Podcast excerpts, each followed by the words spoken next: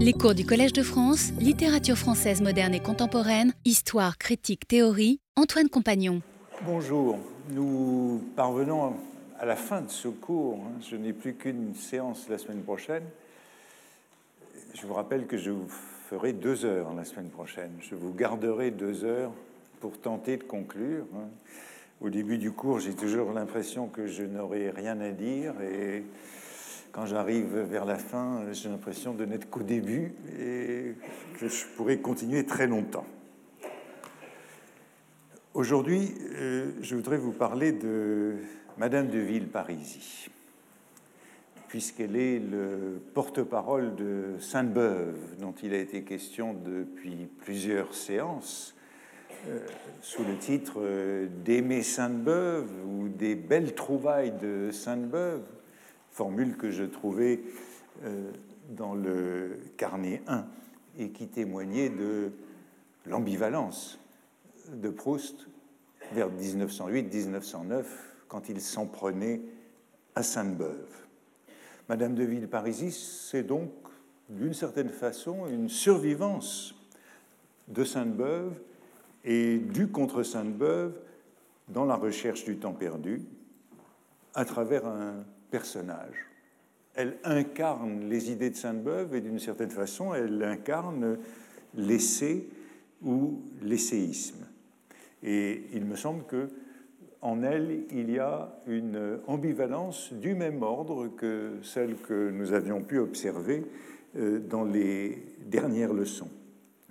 C'est une amie euh, d'enfance de la grand-mère, euh, c'est la tante des guermantes, et il y a une vision négative de Madame de Villeparisis, qui est même affirmée par Faust, puisqu'en 1920, il écrit à un critique, Marcel Boulanger, euh, à propos de ce que ce critique a écrit euh, l'ombre des jeunes filles en fleurs, Madame de Villeparisis, lettrée, mais au fond jugeant tout à faux.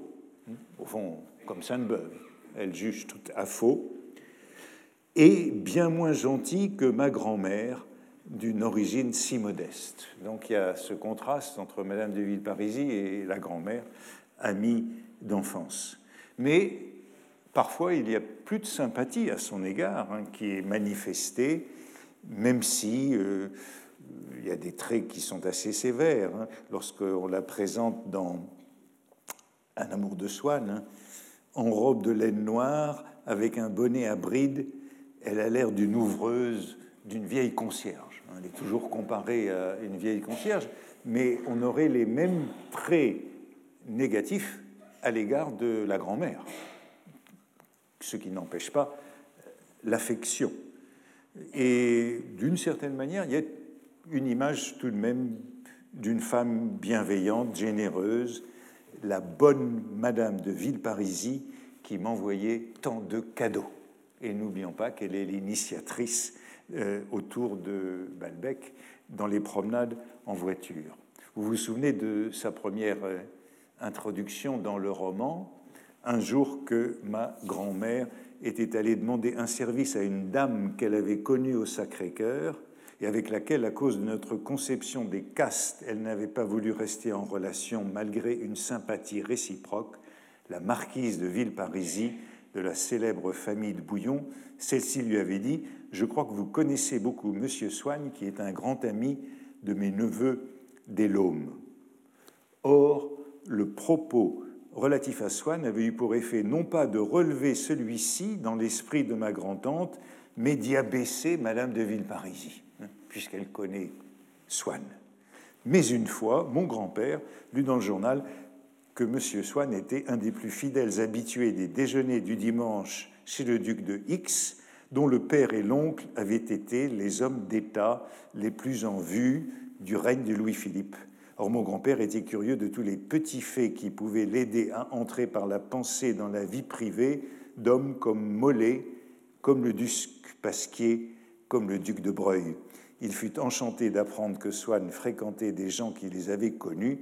Ma grand-tante, au contraire, interpréta cette nouvelle dans un sens défavorable à Swann, etc.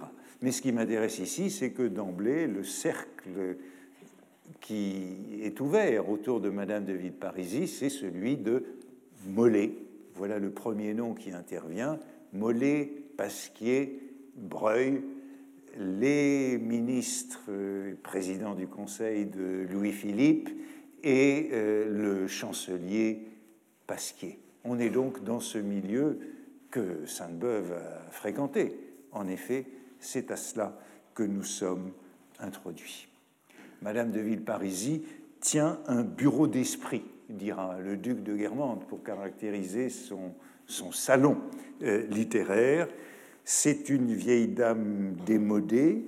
Elle a donc connu Mollet, mais même auparavant, euh, Decazes, euh, ministre, premier ministre de la Restauration, et ne l'oublions pas, c'est la vieille maîtresse de Norpois, l'ambassadeur. Euh, voici, euh, voici l'un des modèles de euh, Madame de Villeparisis, la comtesse de, de, Boigne, et le chancelier Pasquier, son, son vieil amant. Madame de Villeparisis a, a laissé des mémoires, apprend-on, et elle a pour modèle, euh, dit Proust dans euh, une lettre à Montesquieu euh, en 1921, plutôt Madame de Baudincourt. Madame de Baudincourt, on y reviendra dans un moment, c'est la fille de Madame de Castellane, maîtresse de Chateaubriand, de Mollet, d'Horace Vernet. Ce sont des femmes qui ont eu des, vie euh, agitée. Et bien sûr, elle a pour modèle la comtesse de Boigne. Et vous vous rappelez l'article Journée de lecture de Proust dans le Figaro en 1907, qui est lui aussi une amorce de la recherche du temps perdu, ces mémoires de la comtesse de Boigne que je vous conseille de lire hein, dans la collection Le temps retrouvé au Mercure de France. Je pense que c'est toujours disponible si vous ne les connaissez pas. Dans euh, le roman, la lecture préférée de la grand-mère du narrateur, avec les lettres de Madame de Sévigné, ce sont les mémoires de Madame de Beausergent, qui est, apprend-on, la sœur de Madame de Villeparisis. Donc il y a tout un contexte qui nous lie à euh, Beaulincourt, Beausergent, Boigne, euh, Villeparisis. Et ces personnes sont donc des truchements entre la génération de Sainte-Beuve et euh, le narrateur. Il y a bon, 60, 70 ans, deux générations entre elles. elle est donc de ceux qui ont qui sont de la génération de Sainte-Beuve, solidaires de Sainte-Beuve, dans le jugement sur Chateaubriand. On va voir que toutes ces idées sont celles-là, sur Chateaubriand, Stendhal, Balzac, que son père a connu. Le père de Madame de Villeparisis a assisté à la première d'Hernani en 1830. Il a connu donc tous ces écrivains et tout ce milieu de la Restauration et surtout de la monarchie de Juillet. La première tirade beuvienne de Madame de Villeparisis, nous la trouvons dans Les jeunes filles en fleurs, à Balbec, et c'est en réponse à la curiosité du narrateur pour une femme qui a fréquenté les écrivains qu'il admire de cette grande génération.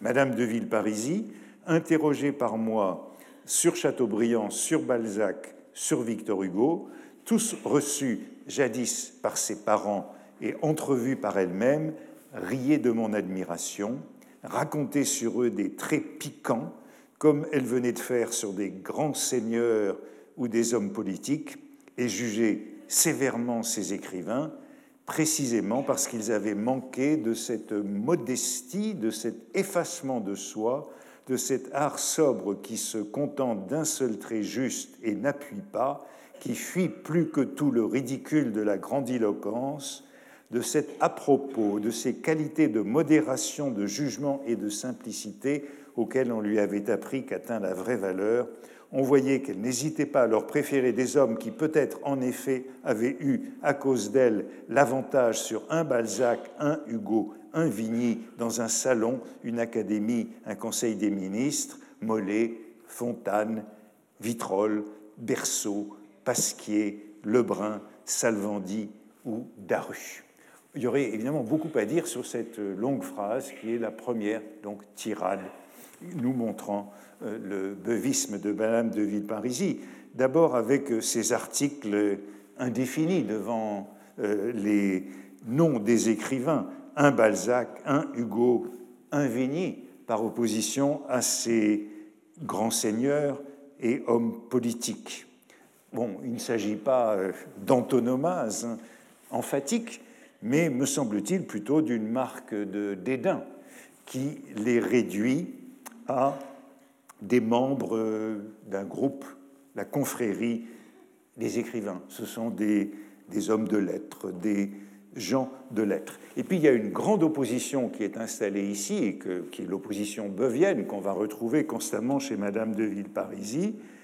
Toutes ces anecdotes visent à opposer la distinction, la discrétion, la sobriété des uns les hommes du monde et l'effronterie, euh, l'outrecuidance des autres, au fond leur manque de savoir-vivre. C'est ça qui distingue les écrivains et les autres. Alors on a une longue liste de noms en bas de cette citation euh, de ces hommes politiques, hommes du monde. Il faudrait analyser d'assez près cette liste pour voir ce qu'ils ont en commun. Ils ont en commun d'être, euh, pour la plupart, euh, des hommes qui ont exercé des responsabilités sous la monarchie de Juillet. Mais euh, on remonte à Fontane, à la période de, l'Empire. Et ils ont aussi en commun d'avoir traversé tous les régimes. Ils sont nés euh, celui qui est né le plus tôt, c'est Fontane, justement, en 1757.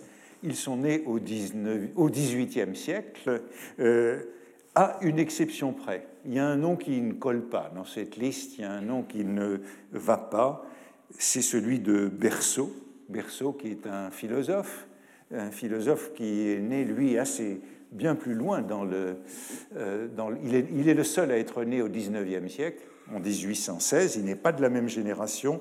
Je ne sais pas très bien ce qu'il fait là. Je ferai des hypothèses la semaine prochaine sur sa présence dans cette liste. C'est incohérent. Hein, tous les autres, c'est cohérent. Ils sont nés entre 1757 et 1795 pour Salvandi. Ils ont tous été politiques, ministres, présidents du Conseil, euh, chanceliers, académiciens. Berceau, non. Berceau, c'est un philosophe, philosophe qui a n'a refusé de, euh, de, prêter serment en 1851 et qui a été chassé de l'instruction publique, mais qui a écrit dans le journal des débats. Un point commun entre tous euh, ces hommes, c'est le journal des débats, c'est la modération orléaniste également. Puis Berceau a été, donc en 1871, c'est le seul qui va plus loin dans le siècle, et il est le directeur de l'école normale supérieure à partir de 1870, sous, après la chute du Second Empire, comme récompense pour son opposition au régime. Donc il, euh, il n'appartient pas à cette liste. Mais tous les autres, ce sont ces hommes distingués, ces hommes politiques opposés aux écrivains. Et Madame euh, de Villeparisis poursuit un peu plus loin dans ses conversations avec le narrateur, puisqu'il y a euh, dans cet épisode de Balbec euh, euh, plusieurs moments. Hein, ça, c'est le premier. Le suivant, c'est ceci. C'est comme les romans de Stendhal, c'est elle qui parle, pour qui vous aviez l'air d'avoir de l'admiration, dit-elle au narrateur. Donc on ajoute Stendhal à la liste des écrivains. On avait déjà Balzac, Hugo et Vigny. Maintenant, nous avons Stendhal. Vous l'auriez beaucoup étonné en lui parlant sur ce ton. Mon père, qui le voyait chez M. Mérimée, un homme de talent, au moins celui-là, euh, euh, euh, Belle m'a souvent dit que Belle, c'était son nom, était d'une vulgarité affreuse mais spirituelle dans un dîner et ne s'en faisait pas à croire pour ses livres. Du reste, vous avez pu voir vous-même par quel haussement d'épaule il a répondu aux éloges outrés de M. de Balzac, l'article sur la chartreuse de Parme. En cela, du moins, il était homme de bonne compagnie. Je crois que je peux en parler, car il venait chez mon père, c'est le leitmotiv, ils étaient toujours à fréquenter ce salon, et comme disait M. Sainte-Beuve, qui avait bien de l'esprit, il faut croire sur eux qui les ont vus de près, ceux qui les ont vus de près et ont pu juger plus exactement ce qu'ils valaient. Alors bien sûr, on a ici l'insistance sur cette notion d'esprit qui fera toute la différence entre les deux groupes. Et vous remarquez qu'on reconnaît tout de même que Stendhal était spirituel dans les dîners. Mais c'est l'esprit. L'esprit d'un côté, euh, l'absence d'esprit de l'autre, et Sainte-Beuve qui franchit les catégories, puisqu'il n'est pas seulement un homme de lettres, mais aussi un homme du monde. Il a bien de euh, l'esprit. Elle se réclame de Sainte-Beuve contre, Stendhal, hein, et vous pouvez remarquer que Madame de Villeparisis cite ici à peu près littéralement un passage de Sainte-Beuve sur Stendhal que j'ai peut-être déjà cité, euh, je n'en suis pas sûr. Elle le cite littéralement, c'est l'article de Sainte-Beuve sur Stendhal où il évoque euh, l'article de Balzac, hein, notamment, où Sainte-Beuve écrivait Pour juger honnête c'est l'idée de juger, comme elle le dit Madame de Villeparisis, de cet esprit assez compliqué et sans rien exagérer dans aucun sens. J'en reviendrai toujours de préférence, indépendamment de mes propres impressions et souvenirs, à ce que m'en diront ceux qui l'ont connu en ses bonnes années et à ses origines, à ce qu'en dira M. Mérimée, M. Ampère, à ce qu'en dirait Jacquemont s'il vivait, ceux, en un mot, qui l'ont beaucoup vu et goûter sous sa forme première. Et vous pouvez remarquer une fois de plus, ce sont les derniers mots de l'article de Sainte-Beuve. Comme je vous disais dans les semaines précédentes, Proust a tendance à citer les débuts ou les fins euh, des articles de Sainte-Beuve. Ceci, c'est la conclusion de l'article. On retrouve Mérimée et on retrouve euh, un certain nombre des mots, même de Madame de Villeparisis. Vous voyez que ces listes sont intéressantes.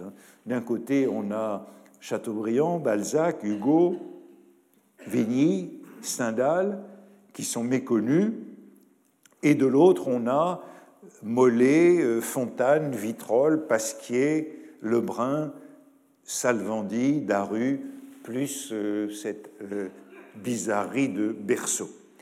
Les écrivains qui sont reconnus par la postérité, et de l'autre côté, les hommes distingués. Et euh, Madame de Villeparisis marque son dédain pour les écrivains, sa méconnaissance de leurs œuvres, sa totale absence de connivence avec euh, ces écrivains par opposition aux hommes du monde. Un peu plus loin, lors de leur promenade en voiture autour de Balbec, et lorsqu'ils reviennent euh, en fin de promenade, voici ce qu'elle dit au narrateur. Souvent le jour était tombé lorsque nous, avant que nous fussions de retour. Timidement, je citais à Madame de Villeparisis, en lui montrant la lune dans le ciel, quelques belles expressions de Chateaubriand ou de Vigny ou de Victor Hugo. Elle répandait ce vieux secret de mélancolie, ou pleurant comme Diane au bord de ses fontaines, où l'ombre était nuptiale, auguste et solennelle, Atala, la maison du berger, beaux endormis. Et vous trouvez cela beau me demandait-elle, génial comme vous dites Je vous dirais que je suis toujours étonné de voir qu'on prend maintenant très au sérieux des choses que les amis de ces messieurs, tout en rendant pleine justice à leur qualité, étaient les premiers à plaisanter. On ne prodiguait pas le nom de génie comme aujourd'hui, ou si vous dites à un écrivain qu'il n'a que du talent, il prend cela pour une injure. Vous me citez une phrase, une grande phrase de M. de Chateaubriand sur le clair de lune, vous allez voir que j'ai mes raisons pour être réfractaire. On a donc l'idée que, oui, dans la vie littéraire du moment, ces écrivains ne se prenaient pas tellement au sérieux, mais le comble est atteint avec euh, Vigny. Et on verra pourquoi, je vais reparler de Vigny dans la suite de cette leçon. Au nom de Vigny, elle se mit à rire. Celui qui disait Je suis le comte Alfred de Vigny. On est comte ou on n'est pas comte, ça n'a aucune espèce d'importance. Et peut-être trouvait-elle que cela en avait tout de même un peu, car elle ajoutait D'abord, je ne suis pas sûr qu'il le fût. Et il était en tout cas de très petite souche. Ce monsieur qui a parlé dans ses vers de son signé de gentilhomme. Comme c'est de bon goût, comme c'est intéressant pour le lecteur. C'est comme Musset, simple bourgeois de Paris, qui disait emphatiquement L'épervier d'or dans mon casque est armé. On a euh, la trace de ces passages sur Vigny et Musset, et eh bien justement dans le carnet 1, tout ça vient de Sainte-Beuve. Euh, Proust prend des notes chez Sainte-Beuve dans le carnet 1, et voici la page où on trouve notamment le passage sur Musset.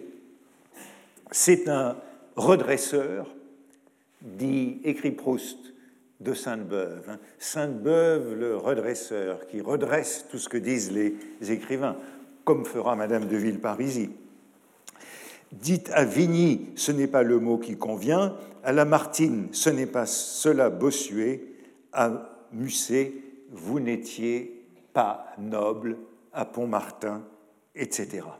Et le passage que euh, Madame de Villeparisis cite, c'est celui-ci, euh, chez euh, Sainte-Beuve, dans un texte que Proust connaît bien, que j'ai déjà cité, ce sont les notes et pensées, ces anecdotes qu'on trouve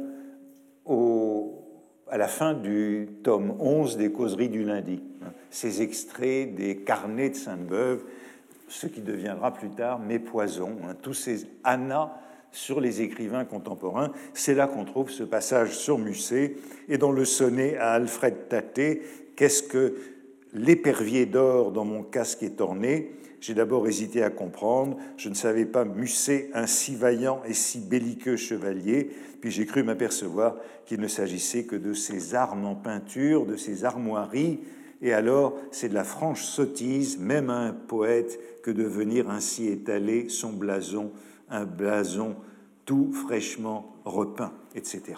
La sottise, mais peu importe de savoir si Musset ou non a ou non des quartiers, la sottise est de le dire, et c'en serait une chez un Montmorency même. Hein. Et voilà ce que répète donc euh, Madame de Villeparisis lorsqu'elle dit Jamais un grand seigneur, un vrai grand seigneur, ne dit ces choses-là. Au moins Musset avait du talent comme poète, mais à part 5 mars, je n'ai jamais rien pu lire de M. de Vigny. L'ennui me fait tomber le livre des mains. Monsieur Mollet, qui avait autant d'esprit et de tact que M. de Vigny en avait peu, l'a arrangé de belle façon en le recevant à l'Académie. Comment vous ne connaissez pas son discours? C'est un chef-d'œuvre de malice et d'impertinence. Comme vous le constatez, c'est toujours Mollet qui revient en première ligne. C'est Mollet qui est le prototype de l'esprit opposé aux écrivains, en l'occurrence opposé à Vigny. Le couple Mollet Vigny, c'est le modèle de cette opposition que l'on trouve chez Madame de Villeparisis après Sainte-Beuve entre l'homme du monde et l'homme de l'être, c'est le modèle du contraste, et avec cette notion d'esprit ou de tact, de modestie, opposée à la vanité, à l'outrance, à la prétention nobiliaire de Vigny ou de Musset. Mais le couple Mollet-Vigny est fondamental. Il est paradigmatique de toute cette réflexion. Et puis, il y a ces deux termes, esprit et tact, qui sont essentiels. Et on est toujours dans ces pages des jeunes filles en fleurs, assez concentrées euh, dans cette réflexion autour de Madame de Villeparisis. Après le dîner, quand j'étais remonté avec ma grand-mère, je lui disais que les qualités qui nous charmaient chez Madame de Villeparisis, parce qu'elle les a, elle aussi, comme femme du monde, le tact, et que c'est le tact qui vient en premier, la finesse, la discrétion, l'effacement de soi-même, qualité qu'elle partage avec Mollet, Fontane, Pasquier, Lebrun, etc., n'étaient peut-être pas bien précieuses, puisque ceux qui les possédèrent au plus haut degré ne furent que des et des Lomini, hein, toujours Mollet en tête. Et que si leur absence peut rendre les relations quotidiennes désagréables, elle n'a pas empêché de devenir Chateaubriand, Vigny, Hugo, Balzac, des vaniteux qui n'avaient pas de jugement, qu'il était facile de railler, comme Bloch. Mais au nom de Bloch, ma grand-mère se récriait Une société pareille à celle où l'on vit fleurir l'esprit d'un Doudan, d'un monsieur de Rémusat, pour ne pas dire d'une Beau Sergent, d'un Joubert, d'une Sévigné, esprit qui met plus de bonheur, plus de dignité dans la vie que les raffinements opposés, lesquels ont conduit un Baudelaire, un Pau, un Verlaine, un Rimbaud à des souffrances, à une déconsidération dont ma grand-mère ne voulait pas pour son petit-fils. Bon, il y aurait beaucoup à dire sur l'usage de ces articles indéfinis que je signalais tout à l'heure pour euh, signifier le dédain, et ici euh, les voix euh, qui sont associées à ces articles indéfinis. Hein. et parce que ce ne sont pas toujours les mêmes, hein. c'est la grand-mère ou c'est le narrateur qui parle ici. Et puis il y a quelques nouveaux noms sur lesquels je reviendrai parce qu'ils sont importants. Euh, Loménie, encore une grande famille, Doudan, Doudan, Doudan, un inconnu comme euh, Berceau, mais j'en parlerai la semaine prochaine. Rémusat, Joubert, Sévigné, et puis au milieu, Beausergent, auteur de fiction, les mémoires de Madame de Beausergent que lit la grand-mère. Et puis par opposition, Baudelaire, Edgar Poe, Verlaine, Rimbaud. Vous voyez qu'on est allé au-delà du romantisme qui caractérisait euh, la génération de ceux dont il était question auparavant. Mais je voudrais insister sur ce terme et cette notion de tact, esprit et tact. Et vous avez vu apparaître ce mot de tact ici en tête de la série. Euh, c'est au fond un grand mot de Sainte-Beuve. La semaine dernière, j'insistais sur le mot de rayon et la façon dont il diffusait dans les textes de Sainte-Beuve. Et ensuite, chez Proust, on pourrait dire la même chose de tact. Tact est un mot de Sainte-Beuve, mais c'est un mot dont Proust héritera et dont il fera un grand usage. Qu'est-ce que le tact? Ce tact qui fait la différence entre les deux listes de noms que l'on a ici, les hommes du monde et les gens de l'être. Bon, c'est on l'a vu, c'est synonyme de la réserve, où ça appartient même, à la même série que la réserve, la délicatesse, la finesse, hein, la discrétion, l'effacement de l'homme du monde, je dirais surtout de, de la femme, parce qu'on verra que c'est avant tout une qualité féminine, le tact. Euh, le tact, bien sûr, au sens propre, c'est le toucher, puis, au sens figuré, c'est quelque chose comme un sixième sens, euh, c'est l'intuition, c'est la faculté de juger sur de simples indices. On parle de tact médical. Le médecin qui fait un bon diagnostic, c'est qu'il a du tact. On parle de tact politique. On parle de tact littéraire. Celui qui a du tact littéraire, c'est celui qui sait juger de la valeur littéraire ou poétique à quelques indices. Dans Les Poisons, euh, Sainte-Beuve note une phrase de Mollet. Sainte-Beuve aime beaucoup Mollet, c'est pourquoi il est tellement question de Mollet chez Madame de Villeparisis. Monsieur Mollet compare ce qui manque au doctrinaire en politique au tact médical, sans quoi l'on n'est jamais un vrai médecin. Les doctrinaires en politique, euh, c'est Royer-Collard dont je parlais dans les précédentes semaine. Royer-Collard, c'est un homme abrupt. Les doctrinaires sont abrupts, jansénistes. Euh, ils ne sont pas enrobés. Alors que euh, le libéral, comme Mollet, qui a franchi tous les régimes, eh bien, il a du tact. Mais je crois que le tact est surtout, pour Sainte-Beuve et pour Proust, c'est surtout une valeur mondaine c'est le, sens des convenances, des usages, le bon goût.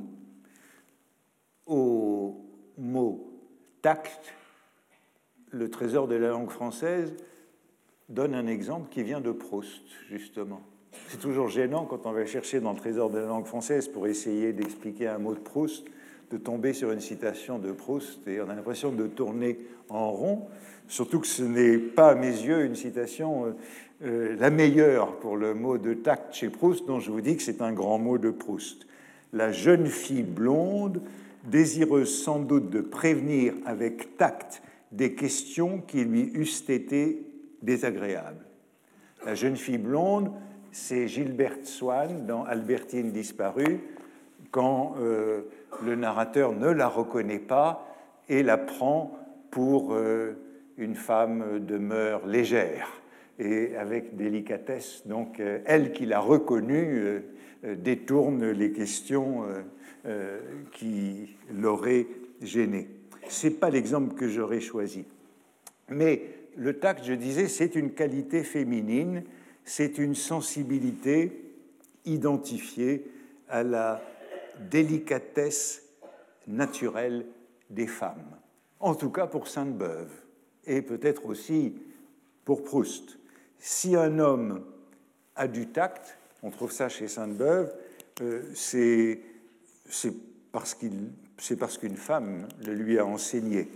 Euh, c'est par exemple le cas, c'est dans les salons qu'on apprend le tact. C'est dans les salons et à travers la conversation avec les femmes. Voici ce que Sainte-Beuve dit de Madame Récamier et de l'effet qu'elle a eu sur euh, Ampère, Jean-Jacques Ampère, l'ami de Sainte-Beuve. Elle lui avait adouci ses aspérités. les hommes ont des aspérités, vous voyez, comme Royer-Collard. Elle lui avait adouci ses aspérités et à la place y avait mis du savoir-vivre. Elle lui avait donné du tact, du goût, et ce sentiment du ridicule qui n'est autre peut-être que celui de la bonne société. Le tact venu de la conversation avec les femmes, de la fréquentation des femmes dans les salons, eh bien c'est la qualité même de, euh, du savoir-vivre et de la vie en société. Et c'est intéressant parce que vous voyez que Mollet, Mollet qui est le, sommet du tact de la vie mondaine, eh bien, euh, chez Sainte-Beuve, il est noté à plusieurs reprises qu'il y avait quelque chose de féminin en lui. L'homme qui est le tact incarné, il a quelque chose de féminin. Sainte-Beuve dit de lui Monsieur Mollet, dans l'action, et m'assure-t-on d'une extrême faiblesse Mollet, Mollet d'une extrême faiblesse, il a été ministre de Napoléon Ier, ministre de Louis XVIII et ministre de Louis-Philippe, hein, et président du Conseil euh, sous la menace de Juillet. Il est le, modèle de l'homme qui a traversé tous les régimes, Mollet. Et Sainte-Beuve dit ben, il est d'une extrême faiblesse dans l'action, mais il a des nerfs comme une femme. Mais dans, le conseil et dans le devis des choses, il a la clairvoyance, la justesse de coup d'œil, c'est là qu'est sa supériorité. Mollet, euh, je vous recommande aussi de lire les, les, souvenirs de jeunesse de Mollet dans la collection Le Temps retrouvé du Mercure de France, hein, cette belle collection de mémoires. Euh, Mollet, qui est né un petit peu avant la Révolution, euh, c'est le début de ce livre est, est assez émouvant parce que Mollet avait une douzaine d'années lorsque son père a été guillotiné. Donc on a le récit, son père qui était conseiller au Parlement de Paris, et euh, il raconte cette jeunesse autour de l'exécution de son père sous la terreur en 1793 et la vie qui suit pour euh, cette famille qui, est, qui perd tous les bénéfices dont elle jouissait. Euh, Mollet deviendra le favori de Napoléon, et puis euh, il est quand même l'un des rares hommes à avoir conservé les mêmes fonctions sous l'Empire et sous la Restauration de directeur des ponts et chaussées, ce qu'il était sous les 100 jours et qu'il a poursuivi euh, par la suite. Puis ensuite, il a été l'amant de Madame de Castellane avant Chateaubriand.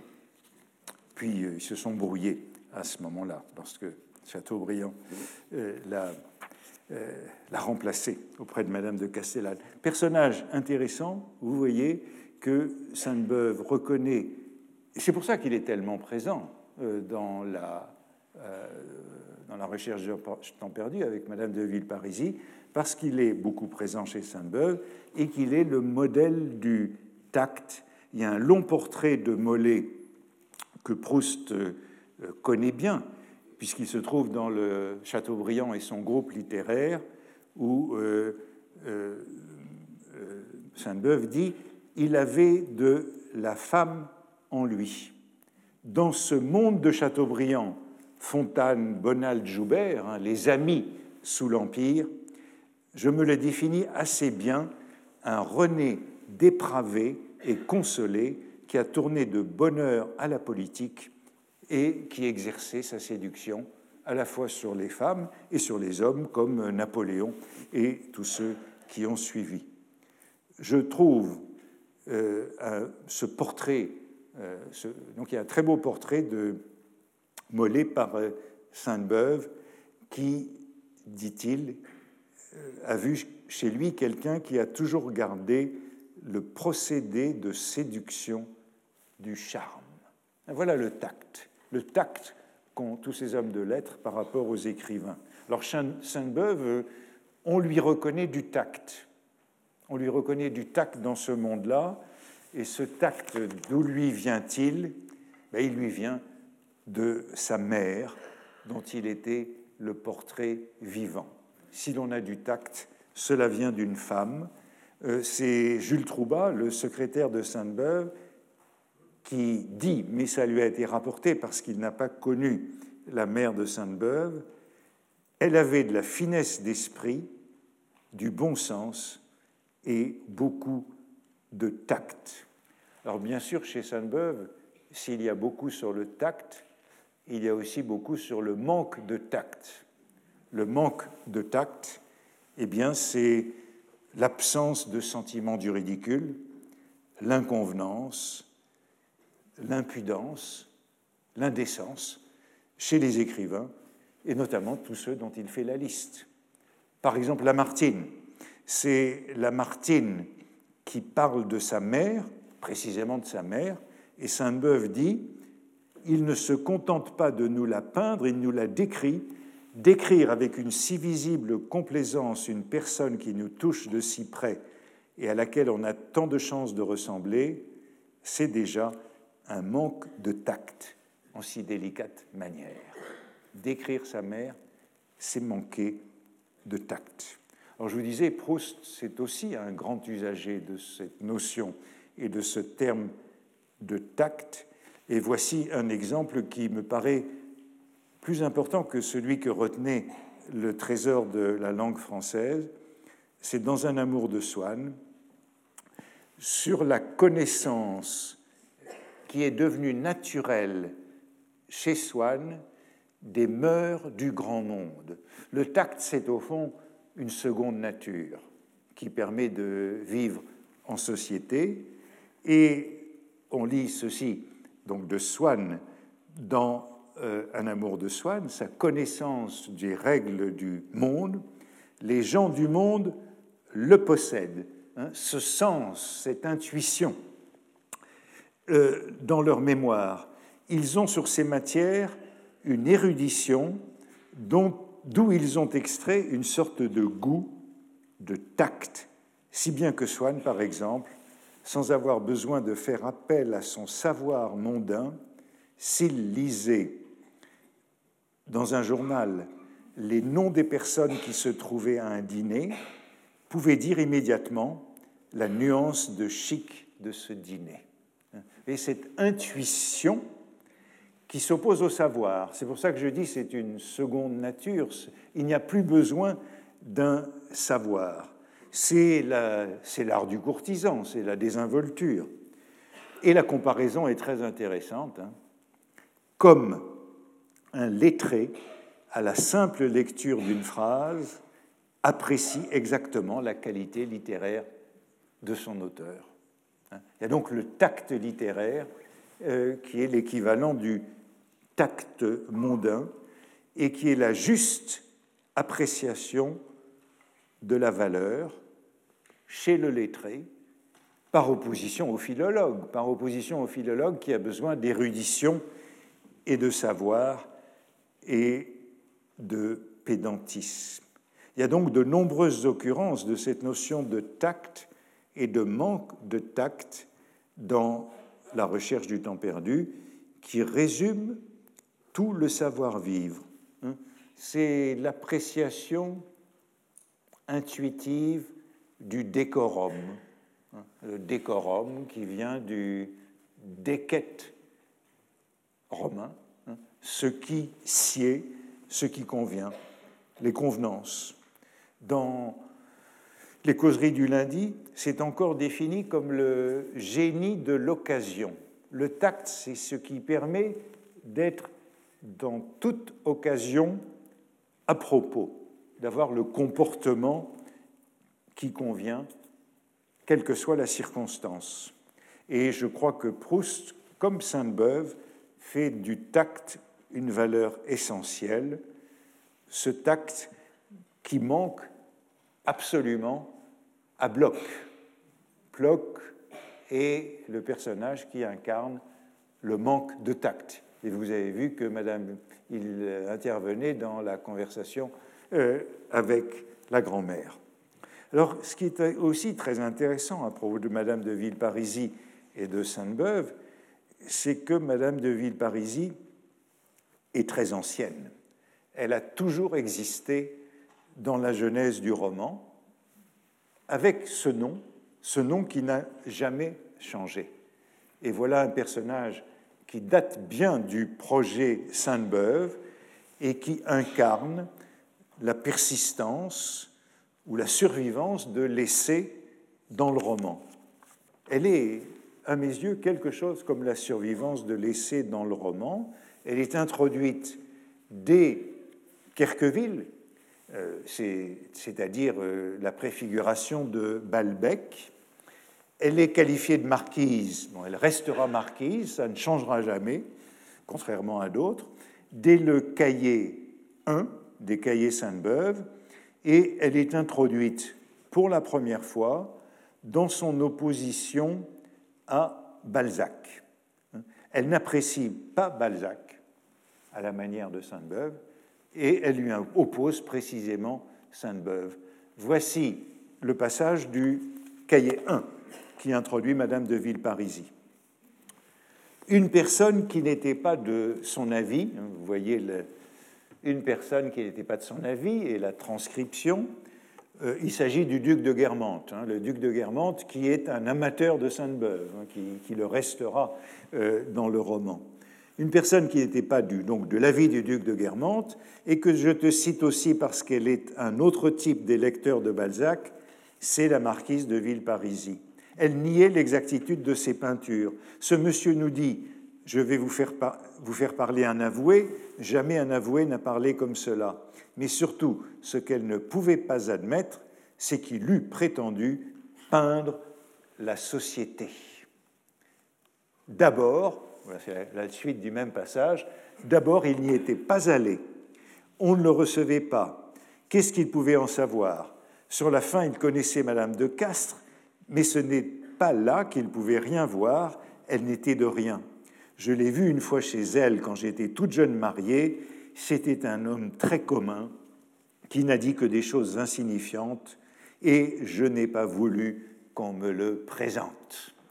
Alors voilà cet homme très commun qui était Balzac, qui se comportait sans tact à la bloc dans la société, auquel elle oppose, je saute ce passage sur le, bon, sur c'est une addition euh, où on lit, c'est sérieusement que vous dites qu'il aurait dû être à l'académie, comme on dit au jockey. D'abord, il n'avait pas un bagage pour cela, et puis l'académie est une sélection. Voilà l'addition. Et puis le passage continue, opposant Sainte-Beuve à Balzac. Sainte-Beuve, lui, voilà un homme charmant, fin, de bonne compagnie. Il se tenait parfaitement à sa place et on ne le voyait que quand on voulait. Hein? C'est ça, avoir du tact, hein? se tenir à sa place et n'apparaître que quand on veut vous voir. C'était autre chose que Balzac. Et puis, il était allé à Champlâtreux. Lui, au moins, il aurait pu raconter des choses du monde, et il s'en gardait bien parce que c'était un homme de bonne compagnie. Voilà le portrait de, de, Sainte-Beuve opposé à Balzac. Et bien sûr, Champlâtreux, où euh, Sainte-Beuve s'est rendue, c'est la demeure de Mollet. Voilà de nouveau Mollet, où Sainte-Beuve est allée en 1843 et 1845, et où il retrouvait Madame d'Arbouville, la nièce de Mollet. Vous voyez que c'est bien la fréquentation de Mollet qui classe Sainte-Beuve, qui le distingue et qui fait de sa discrétion quelque chose de remarquable. Dans les mémoires de Sainte-Beuve, par son arrière-petit-fils, le marquis de Noailles, hein, qui a écrit un livre qui s'appelle Le comte Mollet, sa vie, ses mémoires, à partir des, des, mémoires qu'avait laissé Mollet, il raconte les visites de Sainte-Beuve à Champlâtreux, chez Mollet. Et voici ce qu'il dit, qui vient des mémoires de Mollet. Monsieur Mollet disait qu'un des charmes de son esprit était qu'il écoutait et ne répondait pas avant qu'on eût parlé. Voilà. Voilà le tact, voilà la politesse, ne pas répondre avant que Mollet eût parlé. Au fond, Sainte-Beuve, c'était un homme à qui il était inutile de dire pas de pensée, Monsieur Proust, le nom seulement. Hein. ce que Proust s'était entendu dire en 1904 au château de Vallière par euh, le duc de Gramont. Pas besoin de préciser cela à Sainte-Beuve. Dans le cahier 32, hein, qui suit, euh, qui est contemporain des lectures de Proust les lectures que fait Proust de Sainte-Beuve, la réflexion sur Madame de Villeparisis se poursuit. Euh, la voici. Hein. Or, si elle avait gardé un souvenir plein d'estime et d'admiration, et vous allez revoir les mêmes noms apparaître, hein, pour euh, M. Lebrun, pour M. Pasquier, pour M. Daru, pour M. de Barante, en revanche, les portraits qu'elle nous donna de Chateaubriand Balzac de Vigny, d'ailleurs délicieux de malice et d'esprit, était fort loin d'être flatteur. Elle leur trouvait précisément le genre de défaut que je trouvais à Ragnaud, et il semblait qu'elle n'accordât à leurs œuvres que la médiocre estime qu'elle accordait à leur caractère et à la situation morale qu'ils avaient dans la société.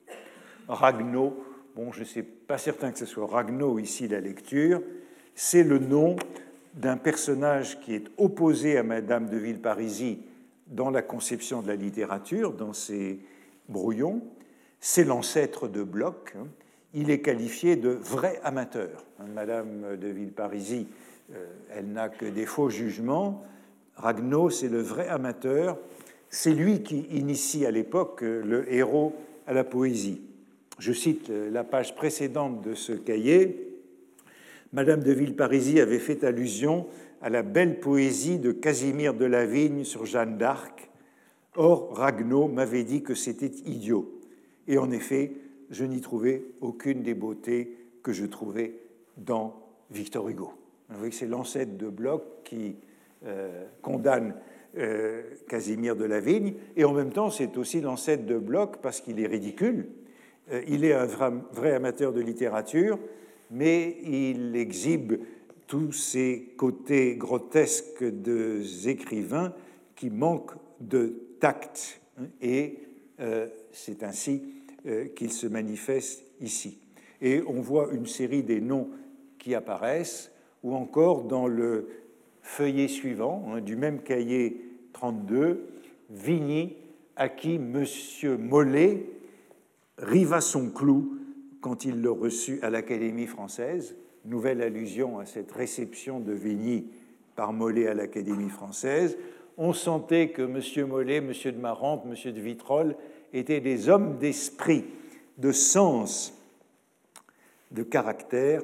On se disait euh, aussi qu'il y a un autre univers où la légende des siècles et les mémoires d'outre-tombe ont une beauté absolue et où les ouvrages de M. Daru et de M. de Vitrolles ou Lebrun euh, n'en ont pas. Et puis, enfin, dans le cahier 28, et tout ça c'est contemporain des lectures de Sainte-Beuve, on voit apparaître euh, euh, ici ces, ces personnages qui s'oppose à un Baudelaire, un Gérard de Néval, un Edgar Poe, et on a ici les, euh, les Doudans, les Rémusat, euh, euh, les Doudans, les Rémusat et les Breuil. Vous voyez que cet mot intéressant qui est celui de sociabilité qu'emploie Proust.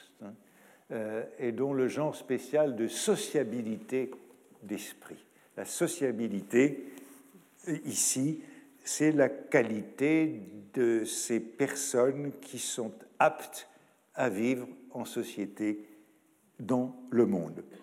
Et puis enfin, euh, le cahier 70, où on est déjà beaucoup plus proche de la, du texte définitif, où on voit apparaître euh, ces hommes qui ont l'avantage dans un salon, une académie, un conseil des ministres, Mollet, Barante, Fontane, Vitrolles, Pasquier, Lebrun ou Daru. Il y a beaucoup de noms qui sont opposés aux écrivains. Je reviendrai la semaine prochaine sur l'un d'eux parce que c'est le moins connu ou le plus inconnu, c'est ce Doudan qui apparaît encore ici, hein, Doudan, Doudan, Madame de Rémusat, voire Madame de Sévigné, beaucoup de noms. Mais vous voyez que le noyau, c'est toujours Mollet. Et le noyau, le cœur de toute cette euh, polémique, euh, illustrée par Madame de Villeparisis, euh, c'est la réception de Vigny par Mollet à l'Académie française Madame de Villeparisis y fait allusion à plusieurs reprises dans la recherche du temps perdu, beaucoup plus loin dans la recherche, dans le côté de Guermantes. lorsqu'il y a cette grande réception, cette matinée, cet après-midi, chez Madame de Villeparisis, elle dit encore Oui, monsieur, je me souviens très bien de monsieur Mollet, c'était un homme d'esprit. Il l'a prouvé quand il a reçu monsieur de Vigny à l'Académie. Donc on en revient toujours à cette scène, qui est la grande scène.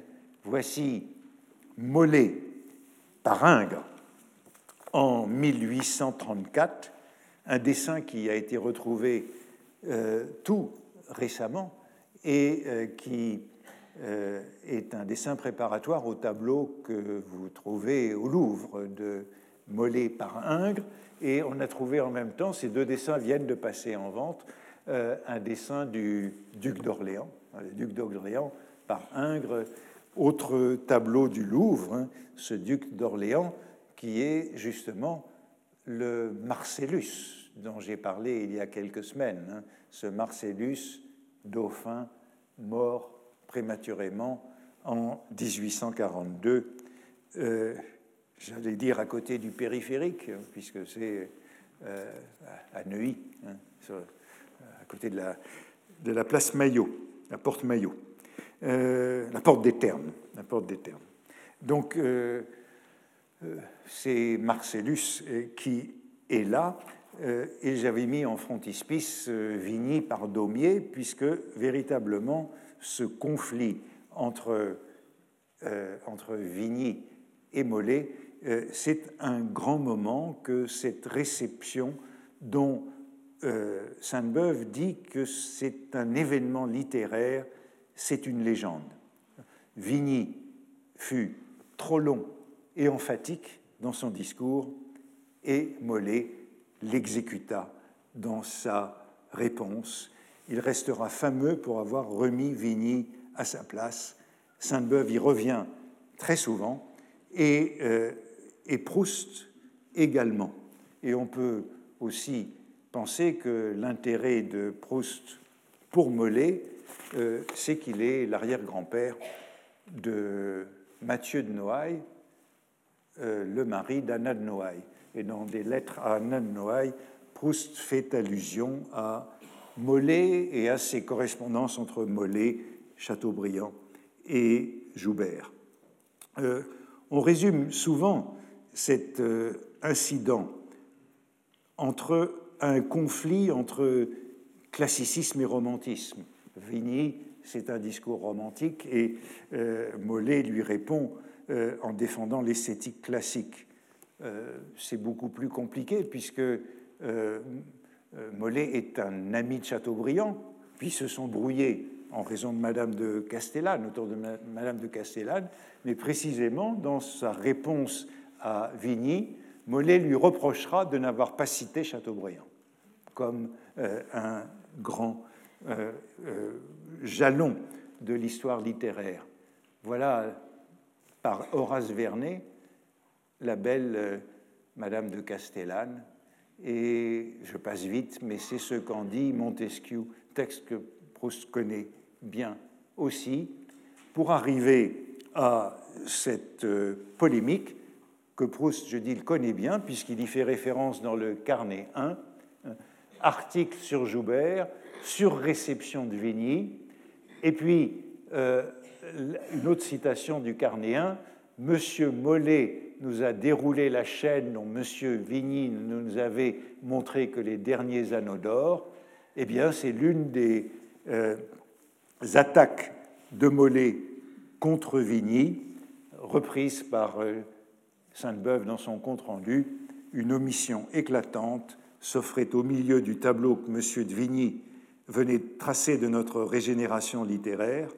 Il avait négligé M. de Chateaubriand M. Mollet s'en est emparé avec bonheur, avec l'accent d'une vieille amitié et de la justice. Il a ainsi renoué la chaîne dont le nouvel élu n'avait su voir que les derniers anneaux d'or. Donc, défense de Chateaubriand contre Vigny qu'il avait omis. C'est donc une scène que Proust connaît parfaitement hein, et qui illustre bien l'opposition du tact de l'un et du toupet de l'autre. Euh, l'heure avançant, je dois aller vite pour en parler. Il n'y a pas d'article de Sainte-Beuve entier consacré à Mollet, mais je vous ai dit qu'il y avait un long portrait dans Chateaubriand et son groupe littéraire, et il y a plusieurs récits de cette réception de Vigny par Mollet, euh, d'abord dans les portraits littéraires, au moment de cette euh, réception, en 1846, et puis dans l'article nécrologique de Sainte-Beuve sur Vigny en 1864. Et là, il y a un long récit de cette euh, réception. Comme à ce moment-là, Évigny et Mollet sont morts, Sainte-Beuve peut entrer dans beaucoup plus de détails, et tout est fondé sur cette opposition entre l'homme de lettres et celui que Sainte-Beuve appelle l'homme du monde, l'homme d'esprit ou l'homme délicat, hein, qui euh, fait la leçon à l'homme du monde. Et euh, dans tous ces récits, euh, la, leçon est celle-ci. Euh, par exemple, euh, les rectifications, rectification de euh, Mollet à l'égard de Vigny à propos de Richelieu. Au-dessus, c'est ce que dit Sainte-Beuve. Hein. il, y a il y a longtemps qu'on ne parle plus du cardinal de Richelieu à l'Académie, lui que pendant plus d'un siècle on célébrait régulièrement dans chaque discours, cette fois, la rentrée du cardinal a été imprévue et elle a été piquante. 5 mars en fournissait l'occasion et presque le devoir. M. Mollet n'y a pas manqué. Le ton s'est élevé avec le sujet. La grandeur méconnue du cardinal était vengée en ce moment, non plus par l'académicien, mais par l'homme d'État. Et voici dans les mémoires de Mollet euh, le récit de ce passage.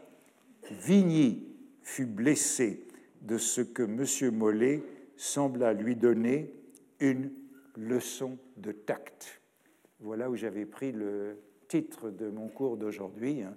Voilà la leçon de tact qui est donnée, en lui reprochant d'avoir dans Sainte-Mars dépeint Richelieu sous les traits d'un homme cruel. Vous trouverez naturel, sans doute, lui avait-il dit, qu'au sein de cette compagnie dont il a été l'illustre fondateur, il s'élève une voix pour rappeler la gloire et défendre, et au besoin défendre la mémoire du cardinal de Richelieu. exemple de manque de tact, avoir mal parlé de Richelieu euh, euh, sous la coupole.